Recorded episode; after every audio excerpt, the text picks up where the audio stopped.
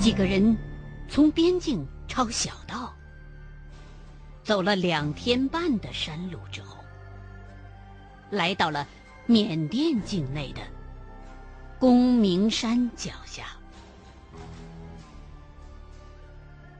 背着大包小包，走在丛林的小路上。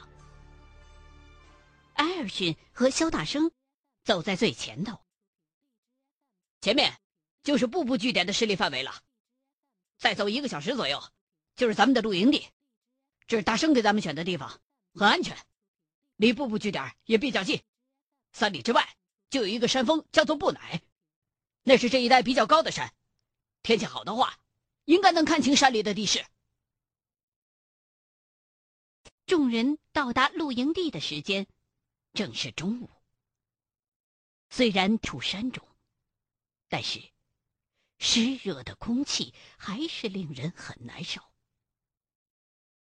放下行李和装备，众人决定先吃点东西，然后由肖大生带领老刘头和张国忠到布乃峰观察地形。艾尔逊、孙婷和老二、老三则留在营地搭帐篷。整理装备。吃饭之前，肖大生的枪法可是让张国忠着实吃了一惊。三十多米之外的野兔子，竟然一枪正中要害。肖大生用的枪啊，是一把五三式步骑枪，连罩门都快磨没了。也不知道这肖大生靠什么瞄准的。据艾尔逊讲，这种枪是当年装备过志愿军的枪型。也不知道这种古董是怎么能流传到现在的。不过好在是老二、老三的装备还算过得去，一律是五六式半自动步枪。看来肖大生这当哥哥的还是挺疼弟弟的。吃完饭。张国忠和老刘头在肖大生的带领之下，直奔布乃峰。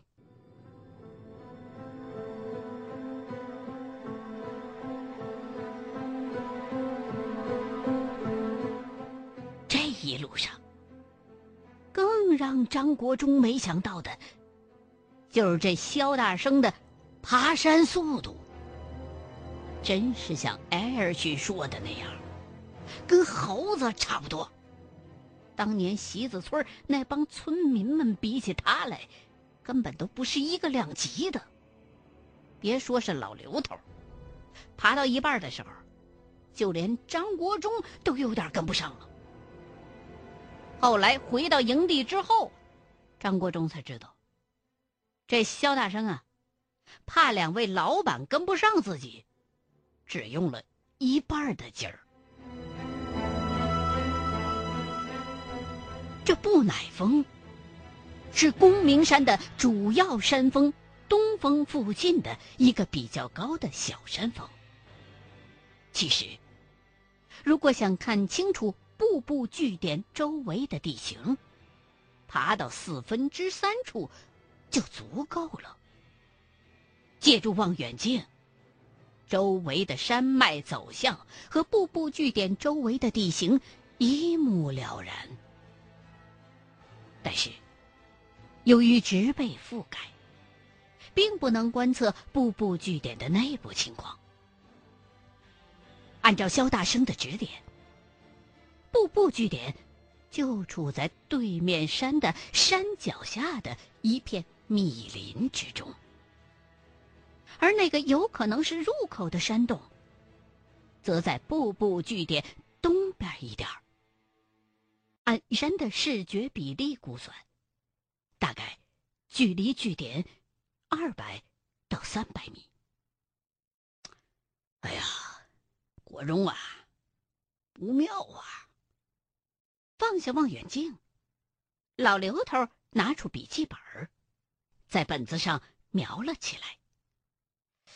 看来那个原田不是你想象的那么简单呐。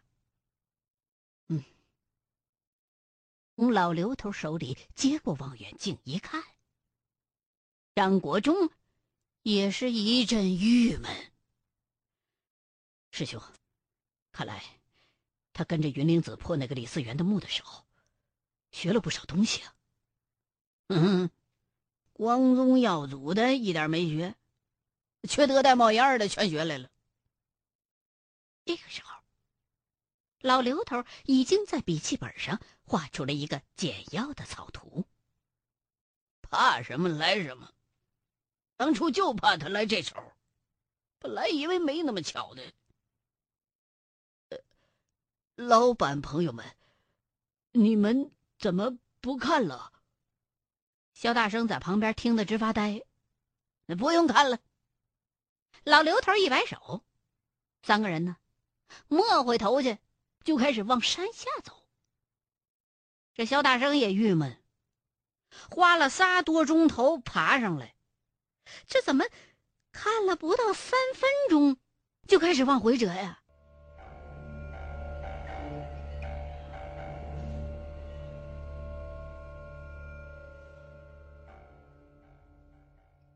到了傍晚，在营地当中吃饱喝得了之后，大家开始制定具体的计划。老刘头首先发言了：“孙先生，艾老弟，咱们呢必须得分成三组，我跟国忠呢每个人负责一组，但是没有我和国忠的那一组，必须严格的按照我的话去做。”否则的话，否则怎么样啊？孙婷一听，就这么俩人，还得分三组，脑袋就大了。云灵子曾经找了几个茅山的弟兄帮自个儿，知道那几个弟兄咋死的不？老刘头扭过头来看了一眼孙婷，喂，孙少爷，你别担心啊。咱们比他们方便的多，咱们呢有爆化机。当初啊，云灵子他们只能靠掐表算时间，哪边出啥岔子谁也不知道。可是咱们现在，如果一方有变故，可以马上通知对方，采取相应的对策，比他们呢安全不少。是这样。张国忠这时候已经在地上用树杈子画出一个草图来了，就把师兄老刘头的话茬给接了过来。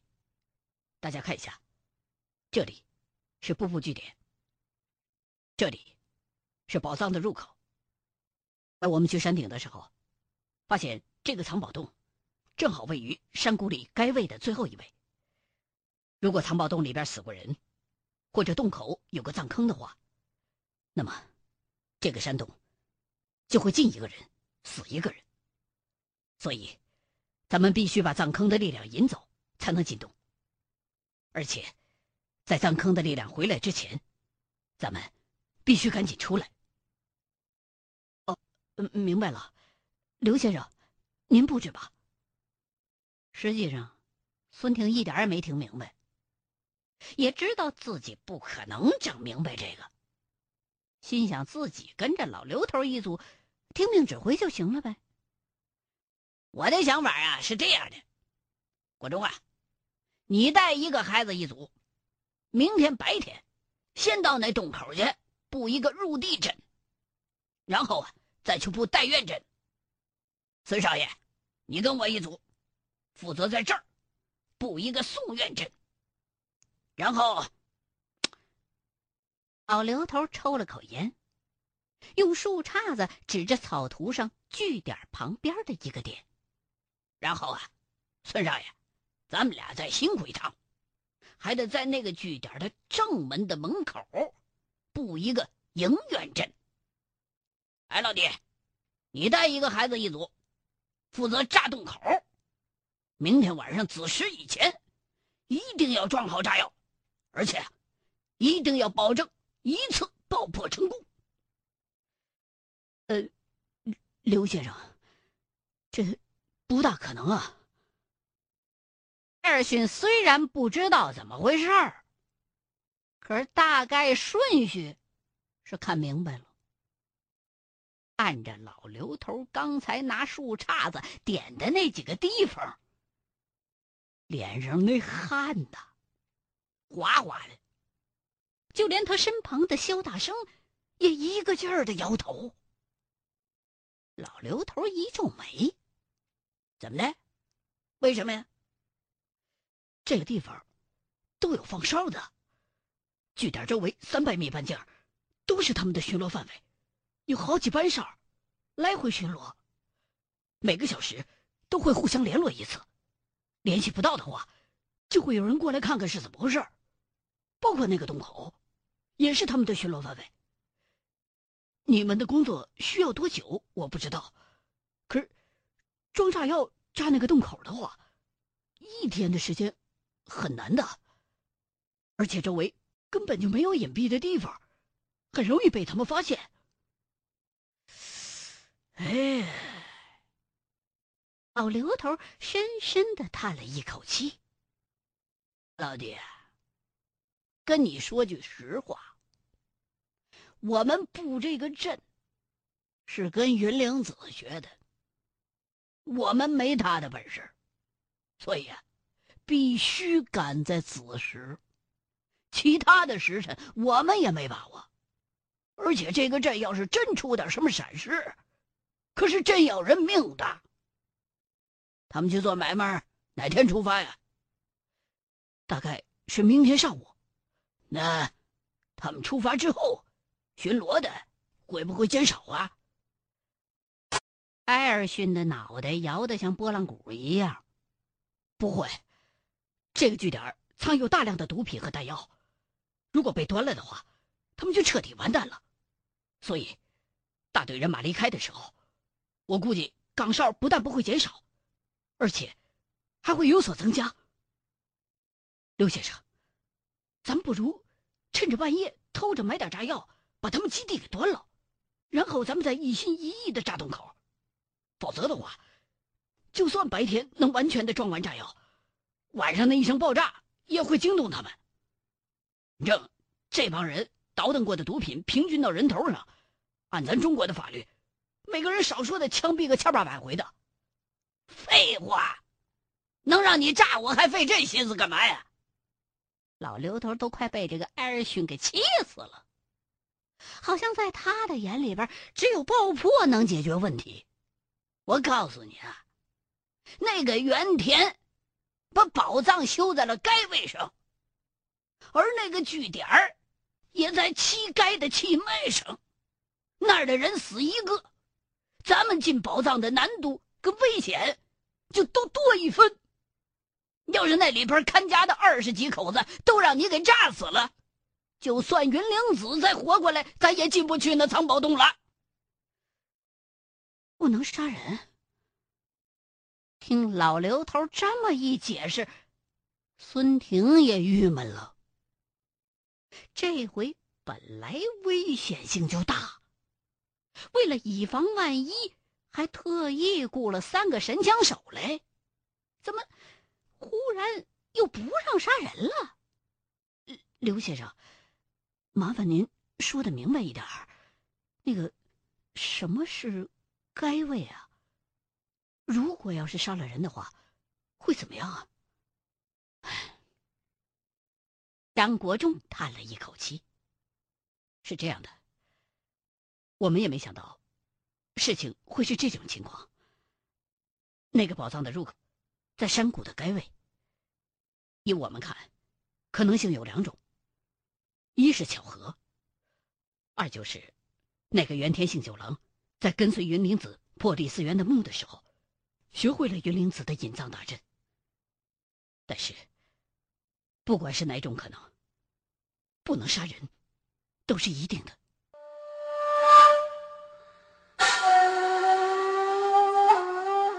活人住的地方。也就是人口聚居的山村、城镇，都有七关之说。这七关是这个地方的生气，主要是阳气的走向。即使是在荒山，也有七关，因为动物也是存在阳气的。张国忠开始给孙婷和艾尔逊讲解什么叫做七官。所有的恶鬼、畜生，都可以根据当地的七官的阳气走向，来辨别方向。有些对方向很敏感的动物，按照我们茅山术的理解，并非是真的对地球的南北磁极敏感，而是对阳气很敏感。例如鸟类，鸡。对于阴阳的敏感，就是一个典型的例子。按照茅山术的理解，雄鸡报晓，并非是因为时间观念强，而是它对昼夜交替时的阴阳变化很敏感。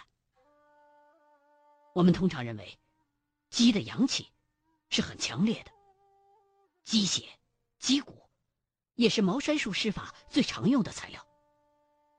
但实际上，对阴阳的敏感度。和鸡相当，甚至更强烈的野生鸟类有很多，只不过很少被广泛应用。不过，这古人也有疏忽的时候。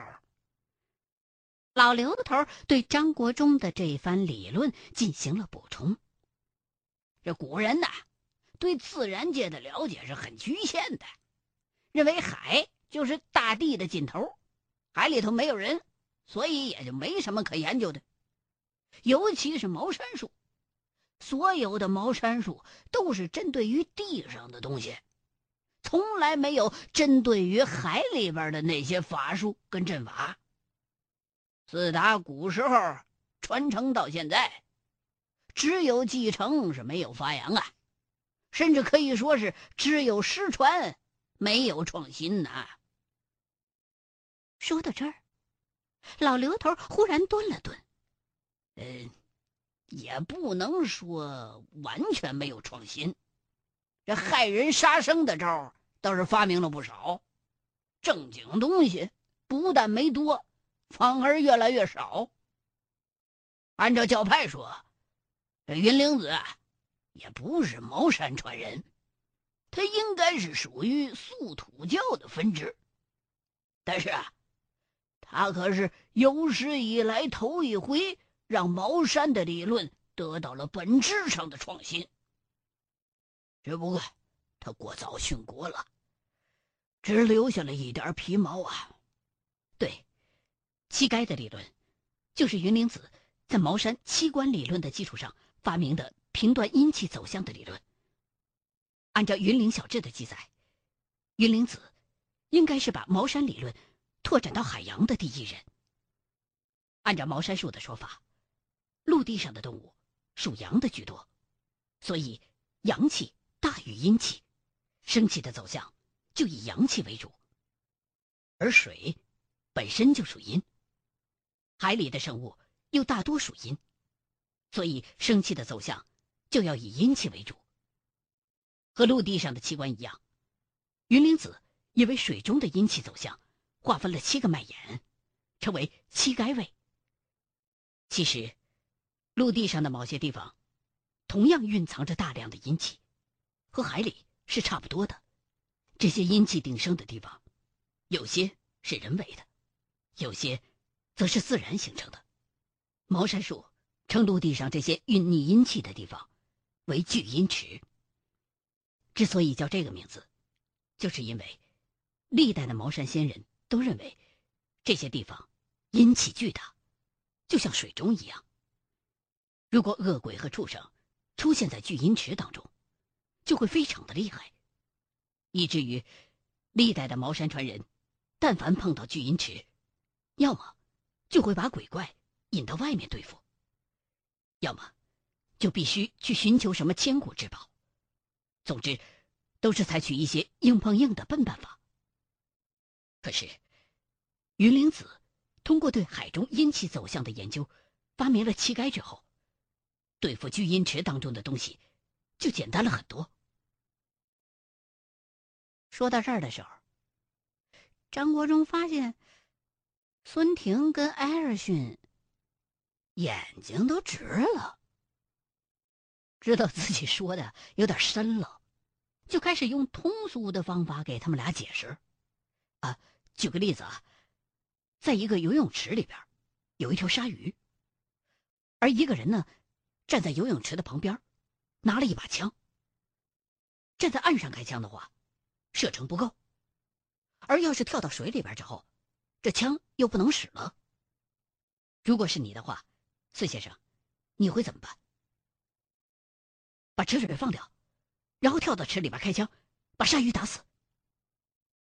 孙婷反应挺快，不愧是孙先生，这，就是云灵子发明的引藏大阵。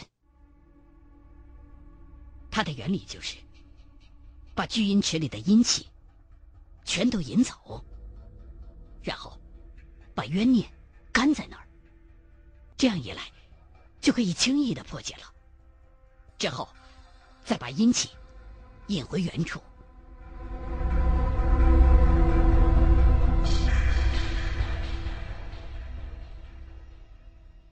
可惜啊，这引藏大阵可以说是亦正亦邪。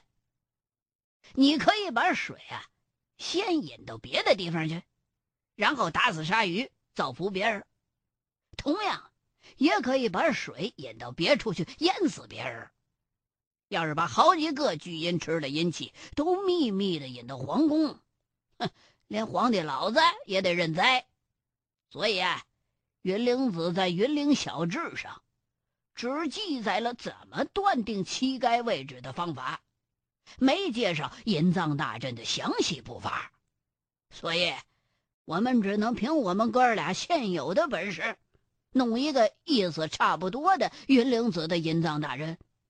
这规模小一点的，也可以一个人弄，甚至可以白天弄。可是。我们哥俩研究的这个阴藏大阵，只能在午夜子时，也就是阴阳更替的时候开阵，而且必须两到三个人一块弄。是，老刘头拿了三块石头子儿，好歹摆了摆布局。我开阵，等于把这水啊往国中那边引。而国中那儿呢，就好比另外一个水池子。这国中啊，必须得把自己泡到水里边，负责开关闸门。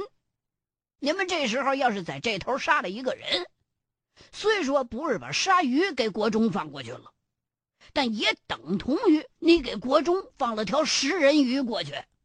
所以说，如果你把据点那边二十多个人都炸飞了，那就是二十多条食人鱼过去了。想必比鲨鱼还厉害。老刘头说到这儿，抽了一口烟，顿了顿，借着张国忠打的比方，继续解释。而且，国中那边坚持的时间也是很有限的，时间长了是有可能把国忠给淹死的。所以，在水被这引走期间，我必须得把鲨鱼给杀了。否则的话，国忠就坚持不住了。那个时候，他要是把水放回来的话，死的就是我。这么说，明白了吧？